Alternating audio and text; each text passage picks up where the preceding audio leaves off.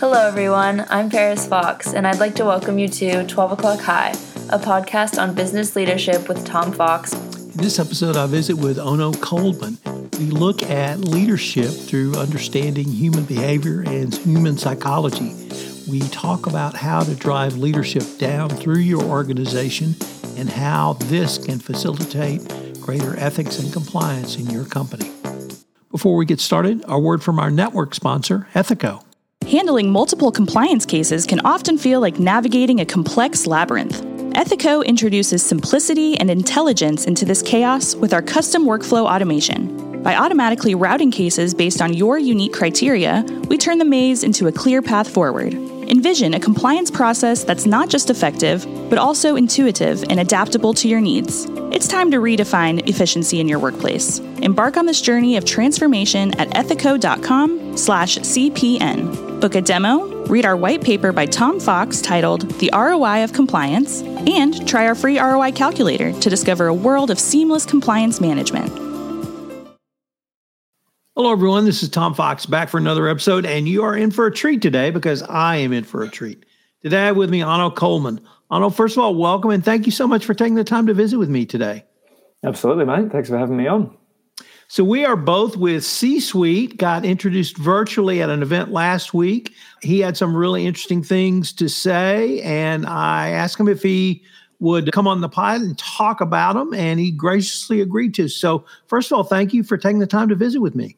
Absolutely, mate. I'm excited for your spicy questions that you promised.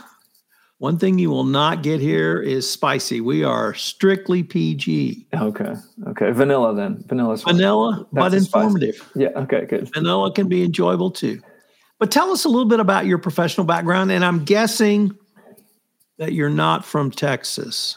No, you have to go further south. Yeah. So Although, us, ironically, t- I was born in Texas. So there you go. Once do, a Texan, always a Texan. I do have some roots. So, yep. Yes. That's good enough for me. That's good. But what do you tell us about your professional background and actually start with your academic background because I find that as interesting a starting point to where you are now. So walk us through that. Sure, we'll do. I did grow up in Australia to the extent that I grew up and I came out here because of my US citizenship. It was easy to come back to the US. I was playing high level water polo at the time, so I wanted a university that was uh, a good academic university and also had a good water polo program. I ended up getting into Stanford, which met both of those criteria. And I studied mechanical engineering, which I was very interested in at the time. How do you make things? And how do things work? Constantly pulling things apart and sometimes putting them back together, often with that one screw missing at the end. So, trying to study how do things work because I wanted to make products to help the environment. That was really my big impetus at that age in my life. So, I actually went into that field for the first five years after graduating and decided, I uh, worked at a startup, two environmental startups actually, back to back. Did five years of design engineering there. And then when the product was ready to go and we needed to get out there and put it out into the world, my mentor jokingly said, Someone needs to go out and sell it. And you've got an accent. So, what do you think? So he said, oh, sure, okay, I'll give it a try. He said, wait, wait, wait, we're not going to send an engineer out to sell without any training because that's just going to end badly for everyone involved. Um, you've got years of product knowledge and you'll probably just be dumping it on people. So instead, learn to ask a couple questions and learn to listen. And I thought, wow, those are seem like pretty useful skills. They never taught us that in engineering school, but actually pretty interesting. And then I started to go down this sales training course, did five years of professional sales and sales leadership and it was then that I realized, as interested as I used to be in how do things work, I'm actually really interested in how do people work. And in particular, how do I tick and how can I be a better leader? And I was on a high performing team. Why is the team I'm on right now not quite as high performing as that championship team that I was on? What is that X factor or what is missing in the climate or in the makeup or in the roles or in the clarity or there's got to be something going on here. So then I started to just turned my attention to leadership and to teamwork. And then after my five years in sales, which felt like enough, I'm not really perfectly cut out to be a salesperson. Just like I wasn't a perfect swimmer, I was better at water polo because it's more of a game and there was more going on. Although I had some of the characteristics of being a good swimmer, I didn't have all the characteristics of being a great salesperson. I'm not very coin driven, coin operated for starters. So what I then did was left to start my own firm And actually, I teamed up with a mate of mine first. So I co founded a consultancy that's still thriving and doing well to this day. And after a few years, I left that and went out more on my own, doing essentially two things leadership and teamwork. Those have still been the themes to this day. What's the name of your current business? Dynamic Leader Development. In terms of who are your client base, is it individuals? Is it corporations? Is it a mix? Is it all of the above? None of the above? Yeah, so most of my work is done inside of organizations. The dynamic part in dynamic leader development, I think, is because we need to be dynamic as individuals and as leaders to respond to the environment that we're in. I think the development part and the dynamic development part is that a lot of manager training, quite frankly, is boring. And so when we got started in manager training, we almost wanted to put a billboard up manager training that doesn't suck was going to be our tagline. Because it's not just a, a, list of skills or a checklist of here's how you should be going about your day and here's what your calendar should look like. And that kind of stuff gets pretty boring pretty quick. It's relatively easy to master once you know what you're supposed to do. For me, it's a more interesting challenge of how do we grow, which is called vertical development in the field how do we grow and adapt and become more capable so that no matter what the skill is or the checklist is, we do that thing more effectively? And how do we filter the world in a more advanced and sophisticated way so that we're not as reactive and not getting triggered as easily as we might have in our younger years? So there's a sophistication and an adult development that's going on. And so I'll do that with, just to answer your question, with individual leaders. Last year, had an arrangement with a CTO was helping him develop into being a better CTO and his team of VPs, helping them each develop individually and also helping the entire unit work better together.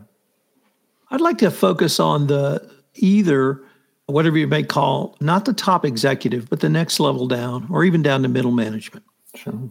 Because my experience has been that people who are promoted to that level are usually either very hard workers, technically competent, and many times both. Mm-hmm but those skills may not translate into leadership. And so, how do you work with that level? And I will preface it even further by telling you this podcast is entitled Innovation and Compliance. And although the word compliance is in the title, it's really about innovation. Mm. And but believe it or not, in the compliance world, middle managers are seen as not only a key player in communicating up and down the chain, but often they feel like they don't know how to do. They know how to be technically competent in what mm-hmm. they did, mm-hmm. but they don't feel uh, competent to take in information that someone may bring or communicate down for management the tone management wants to establish a corporate culture.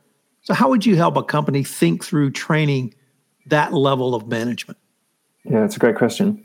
So, uh, there's a famous book, it's on here on my shelf somewhere The Knowing Doing Gap and it talks about how to get across that gap and be able to do the behaviors that you know you should do.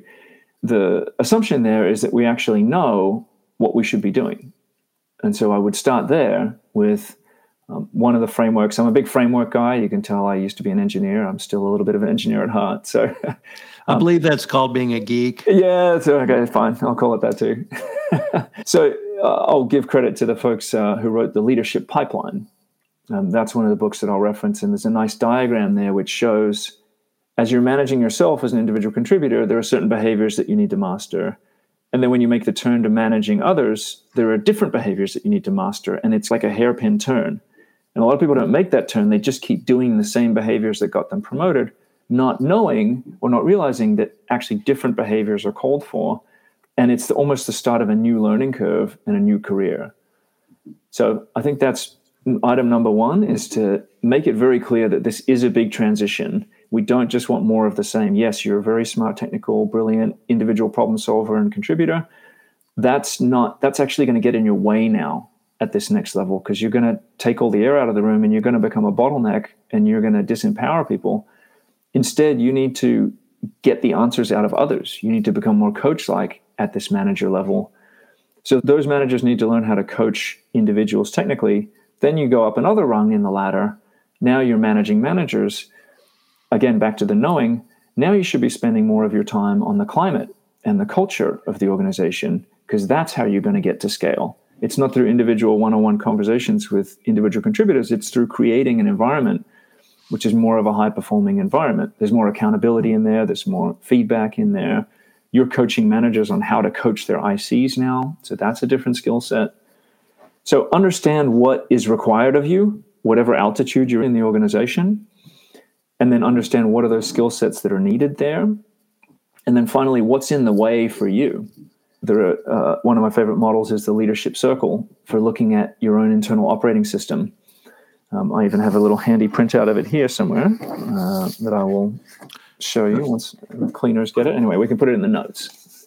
Uh, if you can put it on your screen, I can share screen. Oh, a little share screen. Okay, let's do that. All right. Here is an example of it. See. No, I've done this before. Or can I share screen? That's what I meant. I can share your screen. There we go. Okay. So this is it looks a little bit complex at first, and some people think it's like plans for the Death Star. Those are the real geeks, the ones who go straight to Star Wars. But actually, if we simplify this real quick, and so this is based on decades of research and is the gold standard in the field. It's designed for executive 360s primarily, but this one actually that you're seeing on the screen is not a 360. This is a self assessment. So it works really well as a self assessment as well. We cut the model in half here the behaviors that you do want to do are these 18 behaviors and competencies on the top. And the behaviors that you want to do less of are these reactive 11 behaviors on the bottom here. So we all have certain patterns that we've developed, certain ways that we approach things. The people who are very task oriented and detail oriented, they will like to get the job. They like to do a lot. They like to have status associated with them. They were the ones that got the work done. Or they just know more because they've been here long and they just tell people what to do. You can get results with this controlling style, but it's an overuse of willpower. These folks need to learn to go across and do more of the relationship based learning and, and leading. Sorry, before I even get into the details, I should say that the north south is one easy way to understand this. And then the east west, a leader balances a focus on relationships and people and humans and feelings with a focus on tasks. So we need to get the thing done. When do we need to get it done by? Who's going to get what done? What's the deadline? Here's the vision. Here's the strategy. Here's the system that's going to get it done. Those competencies, some of us are a little more task oriented and we just want to get the job done. We don't care so much what happened over the weekend or how your family is or how you feel or whatever. Just get it done. Others are a little too, we might say, soft. We care maybe too much about uh, the feelings and are people getting along and is all of that working?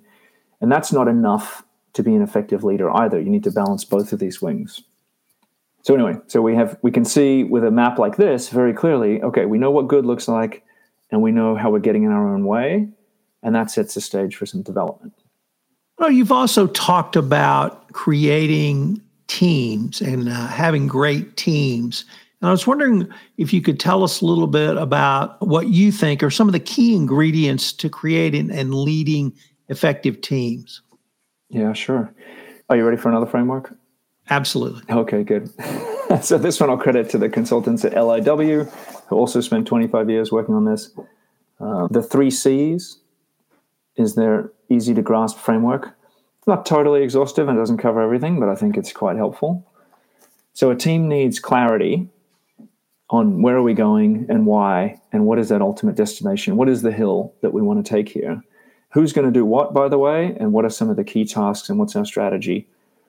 So a lot of leaders don't provide enough clarity or strategy, or they do it once at the start of the year at the kickoff, and then people get busy and leaders get busy. I already told them once. I don't want to repeat myself. I don't want to insult them.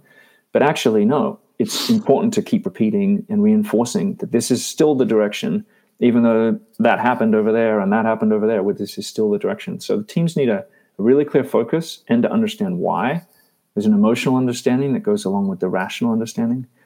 Uh, 10% more margin this year or, or 20% greater sales, that's not enough of an emotional why. It makes sense rationally, but the best leaders and teams will have that. Then we need a supportive climate to be able to achieve that goal. So, what are the processes and systems? How do we need to be organized? Do we need a CRM? Do we need to be doing podcasts? Do we need to be social media? What, what do we need to be doing and building? How do we do handoffs between each other in the different departments? And then what does it feel like between us? Do we have a climate of psychological safety? Do we trust each other? Do we even like working together? Do we have personal connections? All of that is a supportive climate that needs to be customized a little bit to achieve the end goal. And then finally, the individuals on the team need to have the right competence. Clearly, they need the right technical competence to be able to do what they need to do, but they also need the right teamwork competence to be able to listen to each other and to be able to create psychological safety and to be able to give each other feedback and coach each other and hold each other accountable. The best teams hold each other accountable. It's not all the leader's job to supervise and to police. Um, people hold each other to a high bar. So if you get those three C's, the clarity first, then the climate, and then the competence, you're going to get on your way to building a high performing team. Now, let me overlay a, a, another level of complexity. You have team members who are multi generational. Mm. So you have baby boomers, you have Xers, you have millennials, you have Gen Zers, all who may be motivated by different things, but also who may respond to leadership in a different way. So I grew up in a military family, mm-hmm. respond to leadership in very one one way. Yes, sir. But not everyone has that experience. Some people really do want to know the why, and some people want to be motivated by the why and some people are motivated by other things. How can you help a company or a leader navigate the multi generational issues that we all bring to the table? So it's a great question. How much time do we have? Okay, let's go for it. I think everything starts with self awareness. So I need to know my own reactive patterns. If you're going back 10 minutes in our conversation, like how am I getting in my own way as a leader? How am I getting on my own way as a team member? And in the same way, what's important to me? and what motivates me. Sometimes we'll do this exercise with a group where we throw down a number of cards on the floor and have them go stand on what is their primary motivator right now? Is it getting rich? Is it getting to the next level? Is it learning something new? Is it having an adventure? Is it work life balance? What is your actual motivation right now? And a lot of people, surprisingly, maybe not surprisingly, don't know their own number one and two motivations right now. So there's some awareness building on the part of the team members. Then the leader needs to be able to capture that in some way and make sense of that and know that when I'm talking to Johnny or when I'm talking to Kunal or whoever it might be, I know I have a sense of what motivates them and what doesn't. So in my one on ones, if I have a template for where I keep my notes for our one on ones, it should have something at the top about as a reminder about their motivators. And then I think if there's a group presentation style, it needs to cover several of these bases. So the, the original opening pitch for getting onto a new direction will have some purpose elements, it'll have some emotional elements, it'll have some rational elements, it'll have some what's in it for me elements. So I think there's a an awareness building and then a way to capture that and then a way to leverage that and to use that. I'd like to continue to move up the hierarchy in an organization to now I'd like to get really to the CEO or top executive level and ask you about what you've called outgrowing your current paradigms or overcoming your immunity to change. Could you talk us through that process and how you would help a, a senior leader? And I would even throw in the first 20 years of my life, I was told, you're not good enough.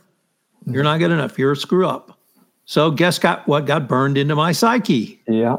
So, how do you take uh, positive or negative traits that we have developed when we were much younger and really help shape that or even overcome those so that a person can fulfill or achieve uh, their greatest potential, but also use that to inspire and lead others? Yeah, it's a beautiful question. I think this is some of the really highest value work. ChatGPT can tell you what you should be doing as a leader, and you have your eight or nine things, but then actually going and doing it, that's where the rubber meets the road. And that's the hard part. And so I'm a big fan of the immunity to change, uh, gets center stage on the bookshelf there. And so this concept in brief is that when we're born into this world, we don't know how the world works. And we're a blank slate. Sure, we have some genetics and we have some programming, but we're discovering how does the world actually work. And in our early years of our life, and it's unfortunate that we do most of our learning and deciding in those first 10, 11, 12, 15 years and then our wisdom later gets a little bit locked in during those early years. So we decide, okay, the way to get ahead in the world, and whether this is something that's reinforced to me or something that I learn on my own. Let's say for me, I decided the way to get ahead in the world was to be as likable as possible and be the teacher's pet and get really good grades. And then if I did that, then I would be the coach's pet as well. I would do well in sports. I would try hard and I would get ahead in sports. I would get ahead in academically. I would get to a good university. And then I was told all my life that if you just get to a good university, you'll be fine because you'll get jobs later and, and things will spiral, will spiral upwards from there. So I have developed a paradigm then early on that says, okay, figure out who's in power, figure out how to please them, and then do good work, and everything will be fine. Now, there are other people who developed a completely different paradigm, maybe more of a rebellious paradigm. And they realized figure out where the system is and then step outside of it. And then where are the high leverage points and how can you actually tweak the system in your favor or how can you break the system? That was never my paradigm. I was operating within it. Tell me what the rules are. Yes, sir. Yes, ma'am. And I'll do them. Everyone has a slightly different paradigm that they evolved. Uh, some people have the paradigm of wanting to be the smartest in the room that's how I decided when I was 10, 11 years old. I'm going to be going to the Science Olympiad and I'm going to play bridge and I'm going to be in the chess club and I'm going to be smarter than all you plebeians. And so that's how I'm going to get ahead. I'll be the smartest person in the room. Okay, that kind of works. So does being the pet, and so does being the achiever, and so does being the outsider. But at some level, they all have their limits. So when I work with senior leadership, they cast such a long shadow over the organization because people look to the leaders bring the weather. It says here, if you can read that sideways or backwards. So, how are you showing up as a leader actually makes a huge difference, more so maybe than your strategy, or more so than the resources that you're able to get or command, or the decisions that you make. Your presence, your being, that informs all of your decisions, how you are with people. So, what tone are you setting? And do you know that you're setting it? So, again, awareness, number one. And then we can actually map that. There's a process called paradigm mapping, or we map the immune system and recognize okay, this is how all the pieces fit together, and this is why you do what you do. Because even if I'm one of those people that takes over meetings and I'm a bit of a tyrant and a bit of a dictator, there's a good reason why I'm doing that. It's the best behavior that I've come up with so far for creating safety and for getting results.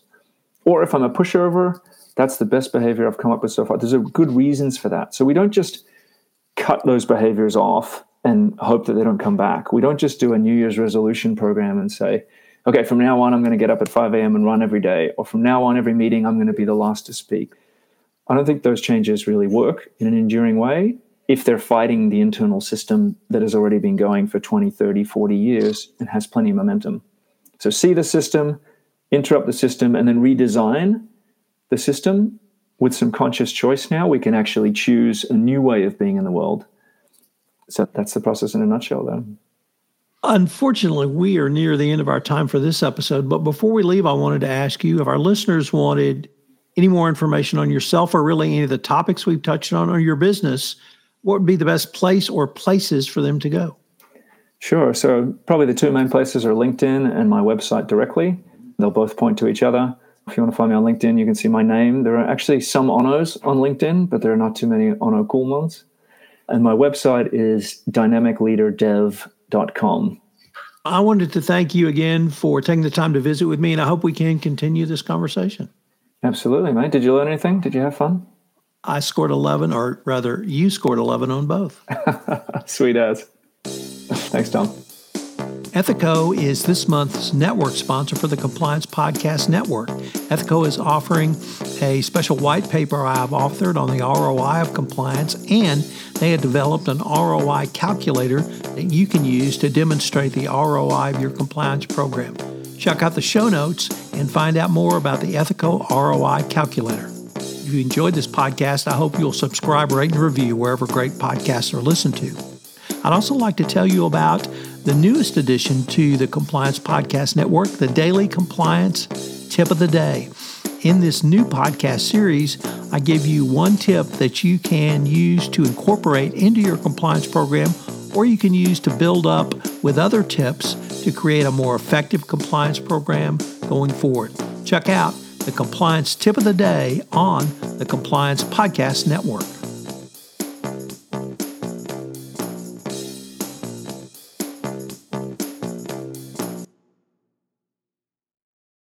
This podcast is a part of the C Suite Radio Network.